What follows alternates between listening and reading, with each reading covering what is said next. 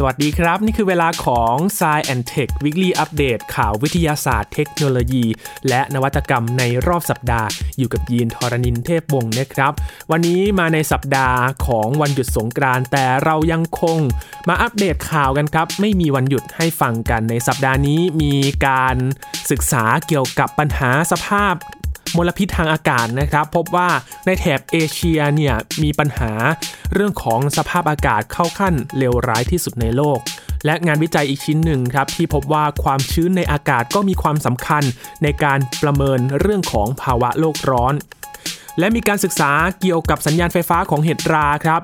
พบว่ามีการสื่อสารคล้ายกับภาษามนุษย์ นักวิจัยคาดว่ารู้จัก ใช้คำศัพท์สื่อสารได้ถึง 50 คำ และปิดท้ายด้วยเรื่องของการปลูกถ่ายไขสันหลังนะครับทำให้ผู้ป่วยอัมพาตได้กลับมาเดินได้อีกครั้งหนึ่ง ทั้งหมดนี้ติดตามได้ใน Science Tech Weekly Update สัปดาห์นี้ครับ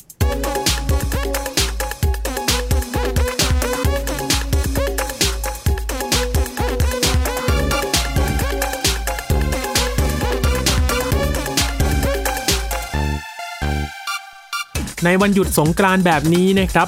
13 14 15 เมษายน และต่อเนื่องมาถึงวันเสาร์อาทิตย์นะครับ 16 17 เมษายน หยุดยาว 5 วันด้วยกัน ใครหยุดกันบ้าง เดินทางไปไหนกันนะครับ ก็ ขอให้เดินทางโดยสวัสดิภาพ แต่ถ้าใครไม่ได้ไปไหนนะครับ เนื่องจากช่วงนี้โควิด -19 ยังระบาดอยู่ แล้วก็ต้องระมัดระวังตัวกันให้มากขึ้น ใครอยู่บ้านไม่ไปไหน ให้ไทย PBS Podcast อยู่เป็นเพื่อนคุณนะครับ ฟังซายแอนเทคอัปเดต เรื่องวิทยาศาสตร์เทคโนโลยีกับเรากันครับ ในรอบสัปดาห์สำหรับ Weekly Update วันนี้นะครับมีข้อมูลเกี่ยวกับการเปลี่ยนแปลง สภาพอากาศรวมถึงปัญหามลพิษทางอากาศครับ ที่เป็นข้อมูลที่น่าตกใจเหมือนกันนะครับ โดยเฉพาะประชากรในแถบเอเชีย รวมถึงภูมิภาคเอเชียตะวันออกเฉียงใต้ ที่ไทยเราก็รวมอยู่ด้วยนะครับ ก็เผชิญกับสภาพอากาศเร็วร้าย มีคุณภาพอากาศที่เป็นอันตรายต่อสุขภาพเช่นเดียวกัน ซึ่งสอดคล้องกับข้อมูลที่เราจะมาอัปเดตกันในวันนี้ครับ พบว่าประชากรหลายล้านคนในแถบเอเชียตะวันออก และเอเชียใต้กำลังประสบปัญหาเกี่ยวกับระบบทางเดินหายใจนะครับ ทั้งอาการแน่นหน้าอกเจ็บคอ แล้วก็แสบตาอยู่บ่อยครั้ง ซึ่งก็เป็นเรื่องที่ไม่น่าแปลกใจเลยครับ เพราะว่าเมื่อปีที่แล้วในภูมิภาคแถบนี้ ก็มีรายงานว่ามลพิษทางอากาศอยู่ในระดับที่เป็นอันตรายที่สุดในโลกครับ ผลการศึกษาที่เผยแพร่ไม่นานมานี้นะครับ โดยบริษัท IQ Air จากประเทศสวิตเซอร์แลนด์ เป็นผู้ให้บริการแพลตฟอร์ม รายงานข้อมูลคุณภาพอากาศแบบเรียลไทม์นะครับ หลายๆ คนก็อัปเดตกันผ่านแอปพลิเคชัน ระบุว่าประเทศในแถบเอเชียตะวันออก เอเชียตะวันออกเฉียงใต้ และก็เอเชียใต้ได้รับผลกระทบ จากความเข้มข้นของค่าฝุ่น PM 2.5 เฉลี่ยต่อปีสูงสุด โดยวัดจากจำนวนประชากร ค่าฝุ่น PM 2.5 ก็คืออนุภาคในชั้นบรรยากาศที่มีเส้นผ่านศูนย์กลางไม่เกิน 2.5 ไมครอนนะครับ เรียกได้ว่าเล็กมากๆหนึ่งในล้านของ 1 เมตรเลยนะครับ เล็กกว่าเส้นผมของคนเราอีก ซึ่งความเล็กของมันเนี่ยทำให้ แทรกซึมเข้าสู่ปอดของมนุษย์ รวมถึงเข้าสู่กระแสเลือดได้โดยตรงด้วยนะครับ คุณกลอรี่ดอลฟินแฮมเมสเป็นผู้บริหารของ IQ Air North America บอกว่า PM 2.5 ได้ฆ่าชีวิตผู้คนไปมากกว่ามลพิษทางอากาศในรูปแบบอื่นๆด้วย และข้อมูลจากเครือข่ายทั่วโลกก็ชี้ว่า ประเทศที่มีมลพิษทางอากาศ ที่มีค่าฝุ่น PM 2.5 ในระดับที่เป็นอันตรายที่สุดในโลกก็คือบังคลาเทศครับ รองลงมาเป็นสาธารณรัฐชาติ ปากีสถาน ทาจิกิสถาน และก็อินเดีย ซึ่งทั้งหมดนี้จัดอยู่ในกลุ่ม 5 ประเทศที่มีคุณภาพอากาศย่ำแย่ที่สุดนะครับ ในขณะที่ถ้าดูเป็นเมืองเมืองไป กรุงนิวเดลีของอินเดียก็ถูกจัดให้เป็นอันดับสุดท้ายของรายชื่อเมืองหลวงที่มีคุณภาพอากาศดี เป็นอันดับท้ายๆเลยนะครับ เพราะฉะนั้นไม่ใช่เรื่องที่ดีแน่นอน ส่วนกรุงทากา เมืองหลวงของบังคลาเทศ เมืองเอ็นจาเมนาของสาธารณรัฐชาด เมืองดูชันเบของทาจิกิสถาน และก็มัสกัตของโอมาน ก็ได้จัดกลุ่มอยู่ในเมืองหลวงที่มีปริมาณมลพิษมากที่สุดครับ แต่ถ้าไปดูในทางกลับกันสภาพอากาศ ในแถบประเทศที่มี อากาศที่บริสุทธิ์ที่สุด อยู่แถบไหนกัน ปรากฏว่าอยู่ในประเทศแถบมหาสมุทรแปซิฟิกตะวันตกเฉียงใต้ครับ ไปจนถึงนิวแคลิโดเนีย ซึ่งเป็นดินแดนอาณานิคมพ้นทะเลของฝรั่งเศส ซึ่งมีเมืองนูเอมา ซึ่งเป็นเมืองหลวง ถูกจัดอยู่ในอันดับต้นๆของเมืองที่มีอากาศบริสุทธิ์ที่สุดนะครับอยากไปเยือนเหมือนกันนะครับ เมืองที่มีอากาศบริสุทธิ์ที่สุดนั้นจะเป็นอย่างไรกันบ้าง เพราะว่าเราเนี่ยห่างหายจาก การที่ได้ไปสัมผัสอากาศบริสุทธิ์มานานแล้วนะครับ โดยเฉพาะใครที่อยู่ในกรุงเทพมหานคร และก็แถบภาคเหนือ เราจะเจอ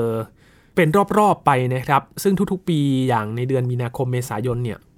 เราจะเห็นสภาพอากาศที่ปกคลุมไปด้วยฝุ่นมากเลยทีเดียว แล้วก็รู้สึกว่าไม่อยากจะไปสูดอากาศสักเท่าไหร่นะครับ ยิ่งช่วงนี้โควิด -19 เราต้องสวมหน้ากากอนามัย ก็ ทำให้เราก็ยังอยากสวมหน้ากากอนามัยอยู่นะครับ เพราะว่าสภาพอากาศมันเป็นฝุ่นที่ปกคลุม แล้วก็ไม่น่าอยากจะออกเดินทางไปข้างนอกสักเท่าไหร่ นอกจากนี้ครับ ถ้าดูข้อมูลในแถบประเทศอื่น ๆ บ้าง ถ้าเราอยากจะไปสัมผัสอากาศบริสุทธิ์จากข้อมูลล่าสุด ก็ยังมี Virgin Island ของสหรัฐอเมริกา เปอร์โตริโกในแถบทะเลแคริบเบียน และก็เคปเวิร์ดในมหาสมุทรแอตแลนติกนะครับนอกชายฝั่งแอฟริกาที่มีอากาศบริสุทธิ์เช่นเดียวกันทั้งนี้ครับในบางส่วนของประเทศกำลังพัฒนา ก็ยังมีการขาดแคลนอยู่นะครับที่จะต้องเฝ้าระวังให้มากขึ้น เพราะว่าคุณดอลฟินแฮมเมสบอกว่ามีการระบุพื้นที่ที่ถูกมองข้ามไป 3 แห่งด้วยกัน ก็คือในแถบแอฟริกา ตะวันออกกลาง และก็อเมริกาใต้ และอีกปัจจัยหนึ่งที่ทำให้มลพิษทางอากาศเพิ่มขึ้นจากปีที่แล้ว อย่างแรกก็คือการเกิดขึ้นของไฟป่านั่นเองนะครับ โดยเฉพาะในช่วงหน้าร้อนที่มีข่าวกันก็คือในสหรัฐอเมริกา รัฐแคลิฟอร์เนีย รัฐโอเรกอนนะครับ ที่มีพื้นที่ติดกัน มีไฟป่าเกิดขึ้นเป็นบริเวณกว้างเลย นี่ก็เป็นส่วนหนึ่งที่ทำให้สภาพอากาศย่ำแย่ลงด้วย องค์การอนามัยโลกเขาได้ลดค่าเฉลี่ยรายปีของฝุ่น PM 2.5 ที่กำหนดไว้นะครับลงครึ่งหนึ่งจาก 10 ไมโครกรัมต่อลูกบาทเมตร เป็น 5 ไมโครกรัมต่อลูกบาทเมตร โดยระบุว่าการลดค่าเฉลี่ยนี้ก็จะป้องกันการเสียชีวิตของผู้คนได้หลายล้านคนเลยครับ ถ้าดูรายงานจากสำนักข่าวรอยเตอร์สก็พบว่า นักวิทยาศาสตร์ต่างก็เห็นด้วยเช่นเดียวกันนะครับกับแนวทางใหม่นี้ แต่ก็ยังกังวลว่าบางประเทศจะมีปัญหาเรื่องของการดำเนินการ ในการตรวจวัดคุณภาพอากาศ เนื่องจากประเทศส่วนใหญ่ต่างก็ล้มเหลวในการปฏิบัติตามมาตรฐานที่เก่ากว่า และก็เข้มงวดน้อยกว่า ถ้าดูรายงานประจำปีของ IQ Air นะครับเขาเริ่มทำมาตั้งแต่ปี 2017 แล้ว ก็อ้างอิงข้อมูลคุณภาพอากาศ ค่าฝุ่น PM 2.5 จากเมืองทั้งหมด 6,475 เมืองใน 117 ประเทศ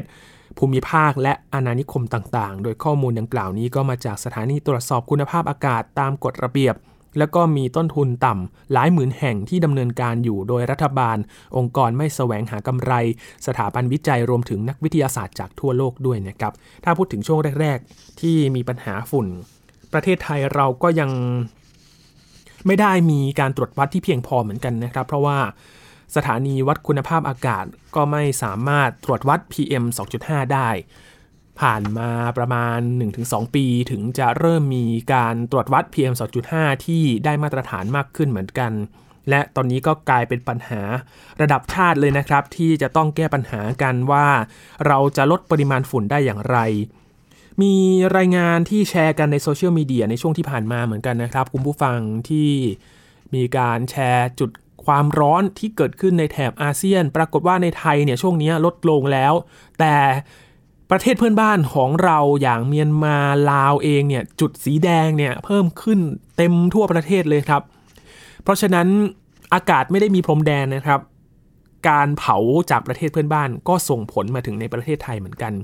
ปัญหานี้อาจจะไม่ใช่แค่ระดับชาติเท่านั้นนะครับ คงจะเป็นระดับภูมิภาคที่จะต้องช่วยกันแก้ปัญหา ลดปริมาณฝุ่น PM 2.5ทำให้สภาพอากาศกลับมาดีขึ้นอีกครั้งหนึ่งให้ได้นะครับ มีการศึกษาอีกตัวหนึ่งครับที่เกี่ยวข้องกับการเปลี่ยนแปลงสภาพภูมิอากาศโลกนะครับ เกี่ยวกับความชื้นในอากาศครับพบว่าก็ก็มีความสำคัญเหมือนกันในการชี้วัดสภาวะโลกร้อน ไม่ใช่เพียงเรื่องของความร้อนเท่านั้นครับ เพราะว่าเมื่อความร้อนและความชื้นเพิ่มขึ้นพร้อม ๆ กันเนี่ยอาจก่อให้เกิดสภาพอากาศแบบสุดโต่งหรือว่า extreme weather ได้มากขึ้น นักวิจัยบอกว่าเมื่อพิจารณาจากทั้งความชื้นและก็ความร้อนแล้วนะครับ อุณหภูมิที่เพิ่มสูงขึ้นนั้นมากกว่าที่คาดการไว้ก่อนหน้านี้ถึง 2 เท่าด้วยกันครับ ผลการศึกษาตีพิมพ์ในวารสาร Proceedings of the National Academy of Science นะครับ นักวิจัยระบุว่า การใช้ปัจจัยด้านอุณหภูมิเพียงอย่างเดียว ไม่ใช่วิธีที่ดีที่สุดแล้วครับ ในการวัดผลกระทบของการเปลี่ยนแปลงสภาพภูมิอากาศโลก แต่เป็นการประเมินสภาพอากาศในบริเวณเขตร้อนของโลกที่ต่ำเกินไปครับ และตั้งข้อสังเกตว่า พลังงานที่สร้างขึ้นในสภาพอากาศที่รุนแรงอย่างเช่น พายุมีความสัมพันธ์กับปริมาณน้ำในอากาศด้วย ด้วยเหตุนี้เองนักวิทยาศาสตร์จึงตัดสินใจใช้วิธีการวัดบรรยากาศแบบพิเศษครับ หรือที่เรียกว่าอุณหภูมิที่มีศักยภาพเทียบเท่า หรือว่าเตตาอี นักวิจัยใช้การวัดที่ซับซ้อนนี้นะครับ เพื่อแสดงปริมาณความร้อนในอากาศ ซึ่งแสดงผลอุณหภูมิเป็นองศาเคลวิน นักวิทยาศาสตร์ด้านสภาพอากาศที่สถาบัน Scripps Institutions of Oceanography ของมหาวิทยาลัย University of California วิทยาเขตซานดิเอโกกล่าวว่าสิ่งนี้จะเป็นตัวขับเคลื่อน การเปลี่ยนแปลงของสภาพภูมิอากาศที่มีอยู่ 2 อย่างคือ อุณหภูมิและความชื้น จนถึงตอนนี้เราวัดภาวะโลกร้อนในแง่ของอุณหภูมิเพียงอย่างเดียวเท่านั้นนะครับ แต่เมื่อเพิ่มการวัดพลังงานความชื้นเข้าไปด้วย ก็ช่วยให้สามารถพยากรณ์คลื่นความร้อน ปริมาณน้ำฝน แล้วก็สภาพอากาศสุดตรงอื่น ๆ ได้แม่นยำมากขึ้นครับ ลมอุ่นสามารถกักเก็บความชื้น หรือว่ากักเก็บน้ำได้มากกว่าอากาศเย็นนะครับสำหรับทุกองศาเซลเซียส ที่อุณหภูมิของอากาศเพิ่มขึ้น จะสามารถกักเก็บน้ำได้มากขึ้น 7%ด้วยกัน และเมื่อไอน้ำในอากาศกลายเป็นของเหลว ก็จะปล่อยความร้อนหรือพลังงานออกมา ซึ่งเป็นสาเหตุของการที่ฝนตก และไอน้ำก็เป็นก๊าซดักจับความร้อนที่ทรงพลังในบรรยากาศ ที่ทำให้เกิดการเปลี่ยนแปลงของสภาพภูมิอากาศเพิ่มขึ้นด้วยครับนักวิจัยกล่าวว่าในระหว่างปี 1980 ถึงปี 2009 อุณหภูมิอากาศพื้นผิวโลกโดยเฉลี่ยเพิ่มขึ้น 0.79 องศาเซลเซียส แต่ถ้าเราพิจารณาพลังงานจากความชื้นร่วมด้วยนักวิจัยพบว่าอุณหภูมิเพิ่มขึ้นถึง 1.48 องศาเซลเซียส ต่างกันเกือบเท่าตัวเลยนะครับ ส่วนในเขตร้อนเนี่ยมีความร้อนเพิ่มขึ้นถึง 4 องศาเซลเซียสด้วยกัน ทั้งนี้เมื่อประเมินอุณหภูมิพื้นผิวของอากาศก็ดูเหมือนว่าภาวะโลกร้อนจะรุนแรงที่สุดในทวีปอเมริกาเหนือ ซึ่งอยู่ห่างจากเขตร้อน แต่ความชื้นสูงในเขตร้อน ก็ทำให้เกิดการก่อตัวของพายุมากขึ้น ตั้งแต่พายุแบบธรรมดาจนถึงพายุที่มีความรุนแรงในมหาสมุทรซึ่งจากรายงานข่าวในช่วง 2-3 ปีที่ผ่านมา เราจะได้ยินคำว่าซูเปอร์ไต้ฝุ่น หรือว่าเฮอริเคนที่มีความรุนแรงระดับ 5 กันมากขึ้นนะครับ ก็แสดงให้เห็นว่าการเปลี่ยนแปลงสภาพภูมิอากาศนั้นทำให้พายุที่รุนแรงเกิดขึ้นบ่อยครั้งด้วย นักวิทยาศาสตร์ด้านสภาพอากาศที่มหาวิทยาลัย University of Illinois g u n d o n a l w e b b e s ให้ความเห็นต่อการศึกษานี้ว่า แนวคิดนี้เป็นเรื่องที่สมเหตุสมผลนะครับ เพราะว่าไอ้น้ำก็มีความสำคัญต่อการที่ฝนตกหนัก และทั้งความร้อนความชื้นก็ต่างมีความสำคัญทั้งคู่ ส่วนคุณแคทเธอรีนมาร์ช เป็นนักวิทยาศาสตร์ด้านสิ่งแวดล้อมจากมหาวิทยาลัย University of Miami ก็กล่าวว่าความชื้นเนี่ยเป็นสิ่งสำคัญในการกำหนดผลกระทบของความร้อนที่มีผลต่อสุขภาพ และวิถีชีวิตของมนุษย์ ทั้งในอนาคตและในปัจจุบันด้วยนะครับ เรื่องนี้เราเคยคุยกับอาจารย์บัญชาธนบุญสมบัติกันแล้ว เกี่ยวกับ Vapor Storm นะครับ ซึ่งก็ฟันธงเหมือนกันว่าไอ้น้ำเนี่ยก็มีส่วนในการทำให้ ความรุนแรงของสภาพภูมิอากาศนั้นรุนแรงมากขึ้นด้วยเช่นเดียวกัน เพราะฉะนั้นหลังจากนี้นักวิทยาศาสตร์ก็คาดว่าจะนำปัจจัยทั้ง 2 เรื่องนี้นะครับ ทั้งอุณหภูมิที่สูงขึ้น แล้วก็ความชื้นมาพิจารณาร่วมกันครับ เพื่อที่จะประเมินแนวโน้มการเกิดสภาพภูมิอากาศที่รุนแรงหรือว่า extreme weather ว่าจะมีแนวโน้มเกิดขึ้นอย่างไร แต่ที่เห็นตรงกันก็คือมีแนวโน้มรุนแรงมากขึ้นแน่นอนครับ นี่คือผลของการเปลี่ยนแปลงสภาพภูมิอากาศโลกนะครับทำให้เราต้องตระหนักมากขึ้นว่า เราจะต้องแก้ไขปัญหาเหล่านี้โดยเร็วครับ จากเรื่องของสภาพอากาศนะครับมีการศึกษา ไปดูการพูดคุยของเห็ดกันบ้างครับ มีนักวิจัยเขาไปดูการสื่อสารของเห็ดรานะครับ พบว่า การสื่อสารของเขาเนี่ยมันคล้ายกับภาษาของมนุษย์เลยครับ แต่การสื่อสารนี้มันเป็นสัญญาณไฟฟ้านะครับที่เขาคุยกัน และนักวิจัยก็คาดว่า มันมีการสื่อสารที่ต่างกันถึง 50 แบบด้วยกัน เหมือนกับว่าใช้คำศัพท์ในการสื่อสารถึง 50 คำด้วยกันครับ หลายๆ คนอาจจะคุ้นเคยชื่อของโครงข่ายไมซิเลียมนะครับ ซึ่งมาจากซีรีส์ตะลุยอวกาศอย่าง Star Trek แต่ที่ผ่านมาแวดวงวิทยาศาสตร์ก็ยังไม่มีข้อพิสูจน์นะครับว่ากลุ่มของเส้นใยเห็ดราที่แผ่ไปใต้ดินเนี่ยจะส่งสัญญาณไฟฟ้าถึงกันได้ สามารถสื่อสารข้อมูลต่างๆ ได้เหมือนกับการใช้ภาษาของมนุษย์หรือไม่นะครับ แต่ว่าล่าสุดครับศาสตราจารย์แอนดรูว์อดามัตสกี้และก็คณะนักวิทยาการคอมพิวเตอร์จาก University of the West of England นะครับได้ทำการวิเคราะห์แบบแผนทางคณิตศาสตร์ของสัญญาณไฟฟ้าจากเห็ดราบางชนิดครับ พบว่ามันมีความคล้ายคลึงเชิงโครงสร้างอย่างมากเลยนะครับ เมื่อไปเทียบกับคำพูดของมนุษย์ รายงานนี้ตีพิมพ์ในวารสารของราชสมาคมแห่งกรุงลอนดอนครับ Royal Society Open Science ระบุว่า การใช้ขั้วไฟฟ้าปักลงดินที่มีกลุ่มของเส้นใยเห็ดรา แห่กระจายตัวอยู่เนี่ยจากนั้นก็บันทึกการส่งสัญญาณไฟฟ้าที่เกิดขึ้นเป็นเวลาหลายชั่วโมงนะครับ โดยเห็ดราที่ใช้ในการทดลองมี 4 ชนิดด้วยกันก็คือเห็ดเข็มทอง เห็ดแครงเห็ดเรืองแสง แล้วก็เชื้อราในหนอนผีเสื้อหรือว่าถังเช่า ผลการศึกษา วิเคราะห์ในเชิงคณิตศาสตร์และภาษาศาสตร์ พบว่า เห็ดราทั้ง 4 ชนิดนี้ มีการส่งสัญญาณไฟฟ้ากระชั้นถี่ขึ้นเป็นจังหวะ เมื่อ มีสิ่งกระตุ้นเร้าอย่างเช่น เมื่อค้นพบอาหารหรือว่าสารพิษที่ต้องหลีกหนีให้ไกล โดยมีรูปแบบของสัญญาณที่เคลื่อนไหวบ่อยทีกว่าปกติ 50 แบบด้วยกัน ซึ่งโครงสร้างของสัญญาณเหล่านี้ก็คล้ายกับคำศัพท์ในภาษามนุษย์อย่างมากเลยครับและถ้าไปเปรียบเทียบในเชิงภาษาศาสตร์ สัญญาณไฟฟ้าของเห็ดรา ก็มีความยาวของคำนะครับ โดยเฉลี่ยอยู่ที่ 5.97 ใกล้เคียงกับความยาวของคำโดยเฉลี่ยในภาษารัสเซียที่ 6.00 และภาษาอังกฤษอยู่ที่ 4.80 นะครับ และในบางครั้งเห็ดราก็ส่งสัญญาณเหมือนกับคำศัพท์เหล่านี้นานติดต่อกันถึง 21 ชั่วโมงด้วยกัน ส่วนเห็ดแครงพบว่ามีรูปแบบการใช้คำศัพท์ที่หลากหลายซับซ้อน จนดูเหมือนว่าเป็นประโยคคำพูดของมนุษย์มากที่สุดเลยนะครับ แต่ทั้งหมดนี้ก็ยังสรุปไม่ได้นะครับว่าเห็ดราสามารถสื่อสารได้เหมือนมนุษย์หรือเปล่า โดยทีมวิจัยเขาก็ย้ำว่าปรากฏการณ์ที่เกิดขึ้นนี้ อาจจะไม่เกี่ยวข้องกับการใช้ภาษาเลยก็เป็นได้ เพราะว่าการเกิดสัญญาณไฟฟ้าที่กระชั้นถี่ขึ้นนั้น อาจมาจากความต่างศักย์ไฟฟ้าระหว่างปลายสองด้านของเส้นใยเห็ดราได้เช่นกันนะครับศาสตราจารย์อดามัสกี้ที่เป็นผู้นำทีมวิจัยก็บอกว่าที่จริงแล้ว มีความเป็นไปได้ว่าเหตุราไม่ได้พูดคุยอะไรกันเลยนะครับ และเรายังไม่พบข้อบ่งชี้ที่จะตัดสินได้แน่นอนว่ามันคือภาษาอีกรูปแบบหนึ่ง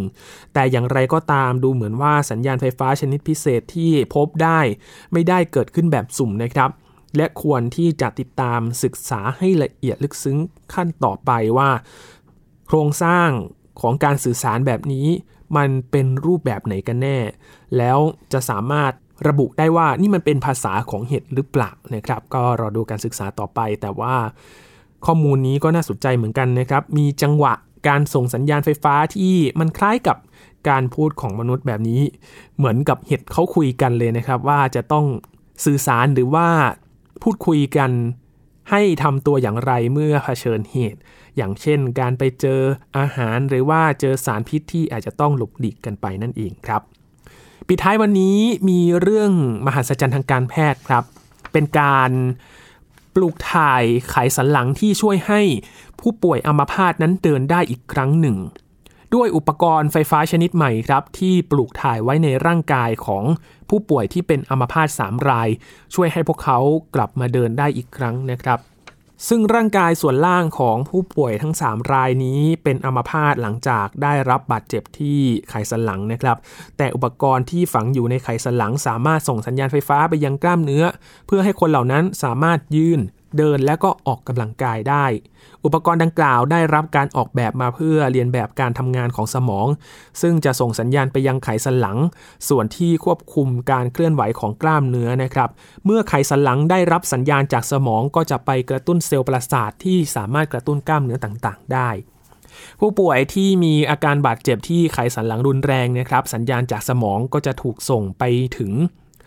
เส้นประสาทได้ยากครับ แต่นักวิทยาศาสตร์ก็ได้ค้นพบว่าเซลล์ประสาทซึ่งรับแล้วก็ส่งสัญญาณสำหรับการเคลื่อนไหวของกล้ามเนื้อ มักยังคงทำงานอยู่ในผู้ป่วยที่ได้รับบาดเจ็บ นักวิจัยจากสถาบัน Swiss Federal Institute of Technology ในเมืองโลซานครับ ได้ทำการทดลองกับชาย 3 คน ซึ่งเขาได้รับบาดเจ็บจากอุบัติเหตุมอเตอร์ไซค์นะครับ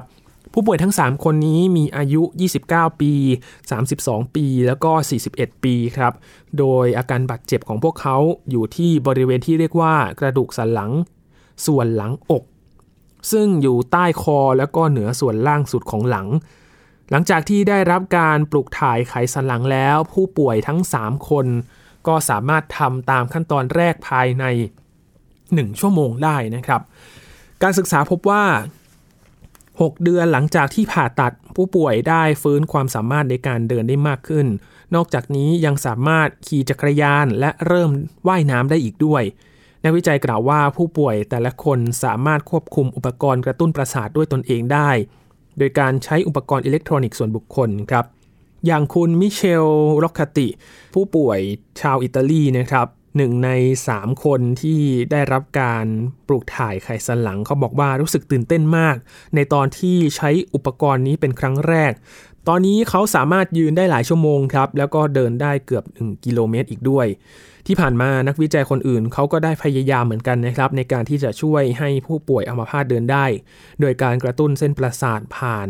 ด้านหลังกระดูกสันหลัง แต่ว่า นักวิจัยจากสถาบัน Federal Institute of Technology บอกกับ Reuters นะครับว่าทีมของเขาได้ออกแบบอุปกรณ์ใหม่ครับ เพื่อให้สัญญาณเข้าสู่กระดูกสันหลังจากด้านข้าง ซึ่งวิธีนี้จะช่วยให้สามารถกำหนดเป้าหมาย และกระตุ้นพื้นที่ไขสันหลังได้โดยตรงมากขึ้น จากนั้นนักวิจัยก็ได้พัฒนาระบบปัญญาประดิษฐ์ หรือว่า AI ที่เชื่อมโยงกับ อุปกรณ์ดังกล่าวโดย AI จะเป็นตัวควบคุมอิเล็กโทรด บนอุปกรณ์ เพื่อส่งสัญญาณไปกระตุ้นเส้นประสาทแต่ละส่วน ที่ควบคุมกล้ามเนื้อที่จำเป็นสำหรับการเดินและกิจกรรมอื่น ๆ นะครับ คุณโจซิลีนบรอชจาก Federal Institute of Technology บอกว่า เมื่อผู้ป่วยได้รับการปลูกถ่ายอุปกรณ์นี้ ก็จะสามารถกระตุ้นขาของพวกเขาให้ทำงานได้ในทันทีเลยครับ เนื่องจากกล้ามเนื้อ ของผู้ป่วยอ่อนแอจากการที่ไม่ได้ใช้งานเลยทำให้พวกเขาต้องการความช่วยเหลือในเรื่องของการรองรับน้ำหนัก นอกจากนี้ยังต้องใช้เวลาพอสมควรครับในการเรียนรู้ที่จะใช้เทคโนโลยีด้วย คุณโบชกล่าวว่า แม้ผู้ป่วยจะสามารถทำกิจกรรมได้หลายประเภท แต่การเคลื่อนไหวก็ยังไม่เป็นธรรมชาติดังนั้น ยิ่งฝึกมากเท่าไหร่ ก็จะเริ่มยกกล้ามเนื้อได้มากขึ้นนะครับ และก็จะเคลื่อนไหวได้สะดวกมากขึ้นเท่านั้น คุณ มิเชลที่เป็นผู้ป่วยที่ได้รับการปลูกถ่ายชาวอิตาลีนี้ บอกว่าเขาใช้อุปกรณ์ดังกล่าวที่บ้านทุกวันเลยนะครับ เพื่อที่จะได้ฝึกการเคลื่อนไหว